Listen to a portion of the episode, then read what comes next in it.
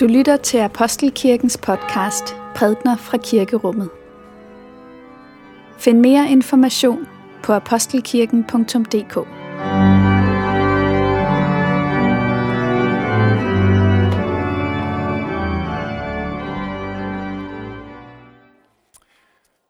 God morgen alle sammen, og velmødt til gudstjeneste her på denne søndag Sexegesima. Sexegesima. Vi tæller ned til påske. Det er latin og betyder 60. Vi er i det, som hedder forfasten. Og på denne søndag skal vi lytte til øh, en tekst fra Markus evangeliet. En tekst, hvor Jesus fortæller to lignelser om Guds rige. En lignelse, som handler om, hvordan Guds rige vokser, og en anden lignelse, som handler om, hvor meget Guds rige vokser. I dag der er det Mikkel Bandak, som er mangeårige kirkegænger her i Apostelkirken, som vil prædike for os. Men lad os først forberede os til gudstjenesten i stillhed, i det vi lytter til bedeslagene. Vi skal takke for Guds ord. For Guds ord i skriften, for Guds ord i blandt os, og for Guds ord inden i os, takker vi dig, Gud. vi skal læse fra Korintherne. Vel er ordet om korset en dårskab for dem, der fortabes, men for os, der frelses, er det Guds kraft. Der står jo skrevet, de vises visdom ved at ødelægge, og de kloges klogskab ved at tilintetgøre. Hvor de vise henne, hvor de skriftkloge, hvor er denne verdens kloge hoveder? Har Gud ikke gjort verdens visdom til dårskab? For da Gud i sin visdom ikke ville, at verden skulle kende ham gennem sin egen visdom, besluttede Gud at frelse dem, som tror ved den dårskab, der prædikes om. For jøder kræver tegn, og grækere søger visdom, men vi prædiker Kristus som korsfæstet. En forarvelse for jøder og en dårskab for hedninge. Men for dem, der er kaldet, jøder såvel som grækere, prædiker vi Kristus som Guds kraft og Guds visdom. For Guds dårskab er visere end mennesker, og Guds svaghed er stærkere end mennesker. Og vi skal læse fra Markus. Jesus sagde, med Guds rige er det ligesom med en mand, der har tilsået jorden. Han sover og står op, nat og dag, og kornet spiger og vokser, uden at han ved hvordan. Af sig selv giver jorden afgrøde. Først strå, så aks, så fuld kerne i akset.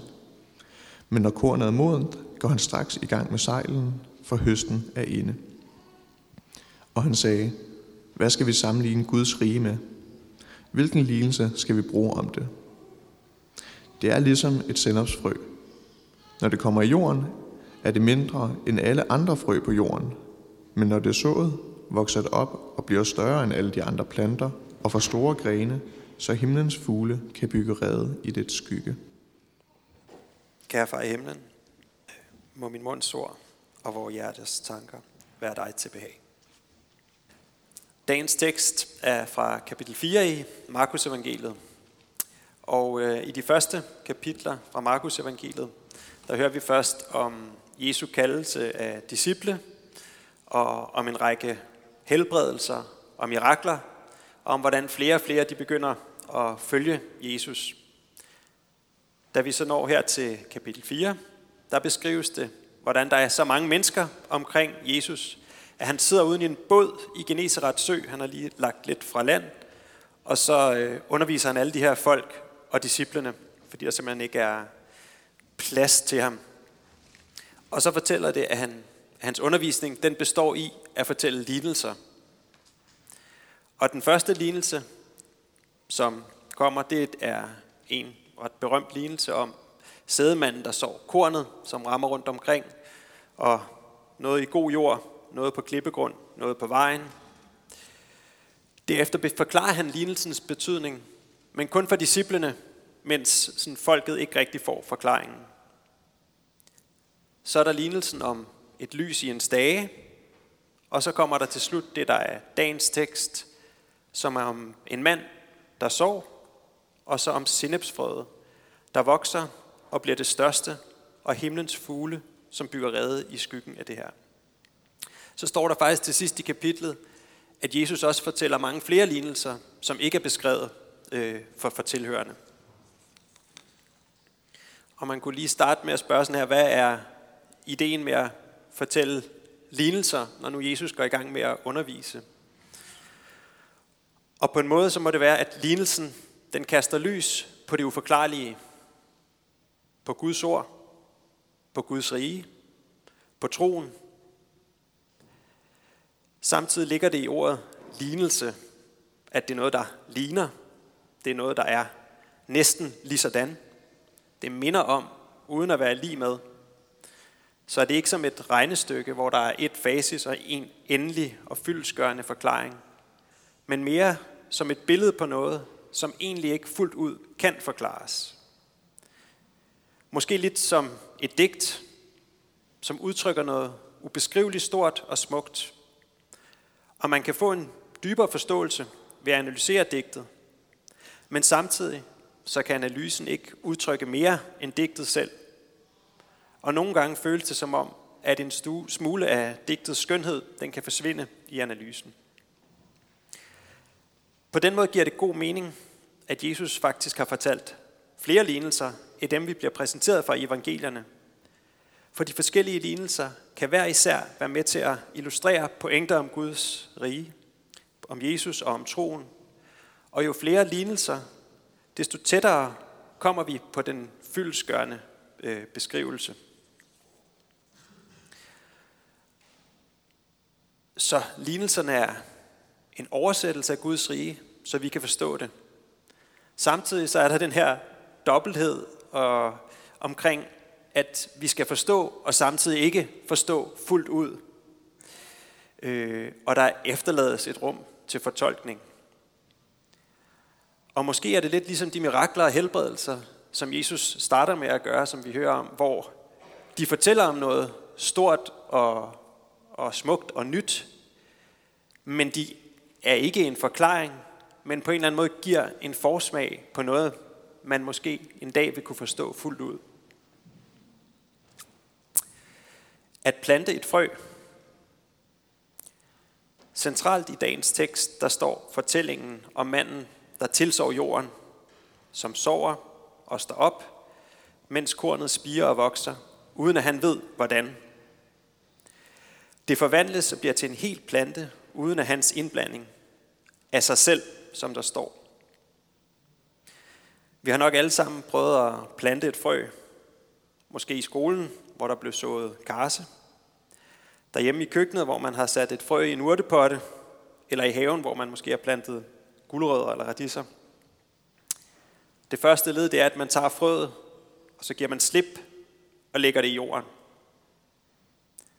Så kan man vande og gøde, og så venter man i håb om, at frøet en dag vil forvandle sig til en plante. Så hvordan siger lignelsen om sennepsfrøet noget om, hvad Guds rige er? Det siger, at Guds rige er et håbets rige, hvor opgaven er at vente i håb. Der skal ske slip på et frø, det skal lægges i jorden, for at det kan bære frugt. Når frøet så er lagt der, så er opgaven at vente i håb. Vi kan ikke selv hjælpe med at fremskynde processerne. Vi må simpelthen vente i håb om Guds indgriben. Og flere steder i Bibelen, der hører vi fortællinger om mennesker, som har måttet vente i håb. Øh, og nogle gange, der hører vi også om nogen, som ikke helt var gode nok til at vente i håb, og ligesom tog sagen i hånd for ligesom at hjælpe Gud med at fremskynde processerne. I Gamle Testamente er der flere eksempler.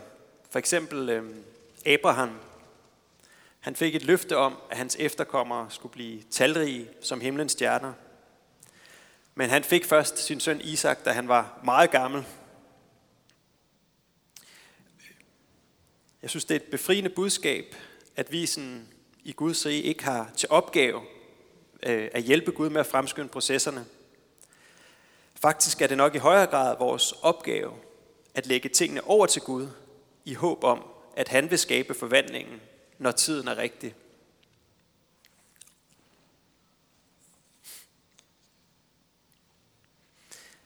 En anden pointe er, at i Guds rige, der bliver det ubetydelige til noget stort og fantastisk. Sennepsfrøet bliver beskrevet som mindre end alle andre korn. Og det er også et gennemgående billede i Bibelen, det her med, at Gud bruger det ubetydelige, og det som andre ikke regner for noget.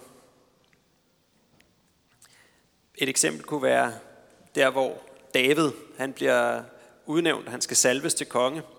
Og det står beskrevet, hvordan der er en profet, der hedder Samuel, som får til opgave at tage til Bethlehem og finde, en, finde faren til, til David, for han skal salve, salve David som konge.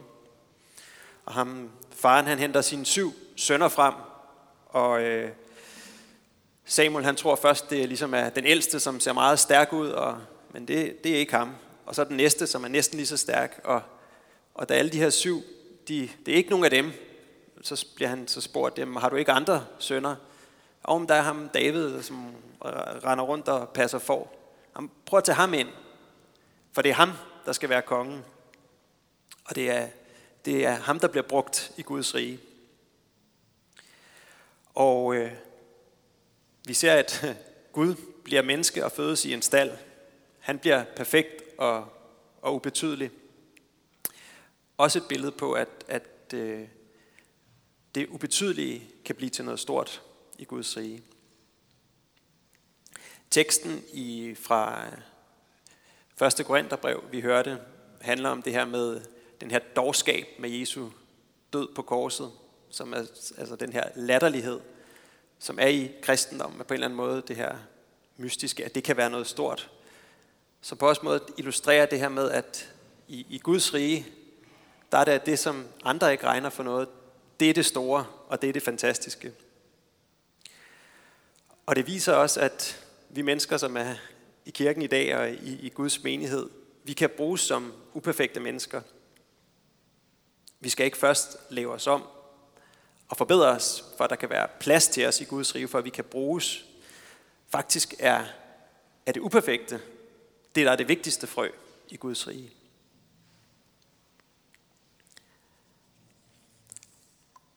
Så handler historien om frøet også om, at noget skal dø, for at noget nyt kan vokse frem. Og Jesus bruger flere steder det her billede om frøet. Og i Johannes evangeliet siger han om sig selv, hvis hvedekornet ikke falder i jorden og dør, bliver det kun det ene korn. Men hvis det dør, bærer det mange folk. Og her taler han om sin egen død og opstandelse. At Jesus overvinder døden, og det ultimativt set er det, der giver ligesom håbet i den kristne tro. Og det er også det, jeg kommer til at tænke på, når vi kigger op på øh, billedet der er Skovgård. Med, der har vi Jesu opstandelse, graven og hvordan han står op der som, som det centrale i det her billede her. Og nogle af os har været med til at sænke en kiste i jorden ved en begravelse. Der er ligesom kommer ud af kirken, der er gravet et dybt hul. Man er flere, der går og bærer en kiste, og så sænker man den langsomt ned i jorden. Og præsten kaster nogle skovlfulde jord på, oven på kisten, ned i hullet og siger, af jord er du kommet, til jord skal du blive, og af jord skal du engang opstå. Og måske er det en af de stærkeste billeder på, på kornet, som skal dø, og noget nyt skal bryde frem. Man giver slip på noget, man elsker, i håb om, at der ved Guds mirakuløse indgriben vil ske en forvandling, en opstandelse og en fuldendelse.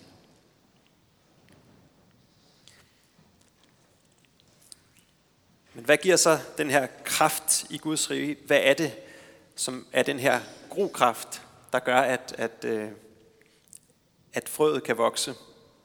Og som også er titlen på Guds tjeneste for dig. Jeg tænker, man må sige, at Guds eller Jesu billede af sig selv som frøet, der må dø og opstå, og den her opstandelseskraft, det er et centralt billede på, hvad, hvad grokraften er. Samtidig så øh, beskrives Helligånden flere steder i Bibelen som en kraft, der skaber troen og skaber miraklet. det beskrives, hvordan Helligånden bevæger sig hen, hvor den vil, og skaber under, når den selv vil, på tidspunkter, hvor den selv vil. For eksempel i Johannes evangeliet, hvor der er fortællingen om Nikodemus, som er den her skriftkloge, som kommer til Jesus om natten, for at prøve at forstå, hvem Jesus er.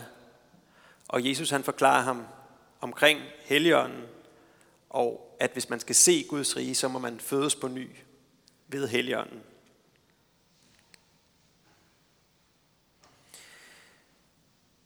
Der står, at øhm, Sinepsfrøet det bliver til et kæmpe træ, som har øh, store grene, og der er fugle, der bygger rede i, i skyggen af, den, af, de her store grene her. Og øh, man kunne så spørge, hvor, hvor, hvor ser vi det henne? Og øh, jeg tror, der er noget om, at noget kan vi se i glimt, og noget er ikke fuldendt.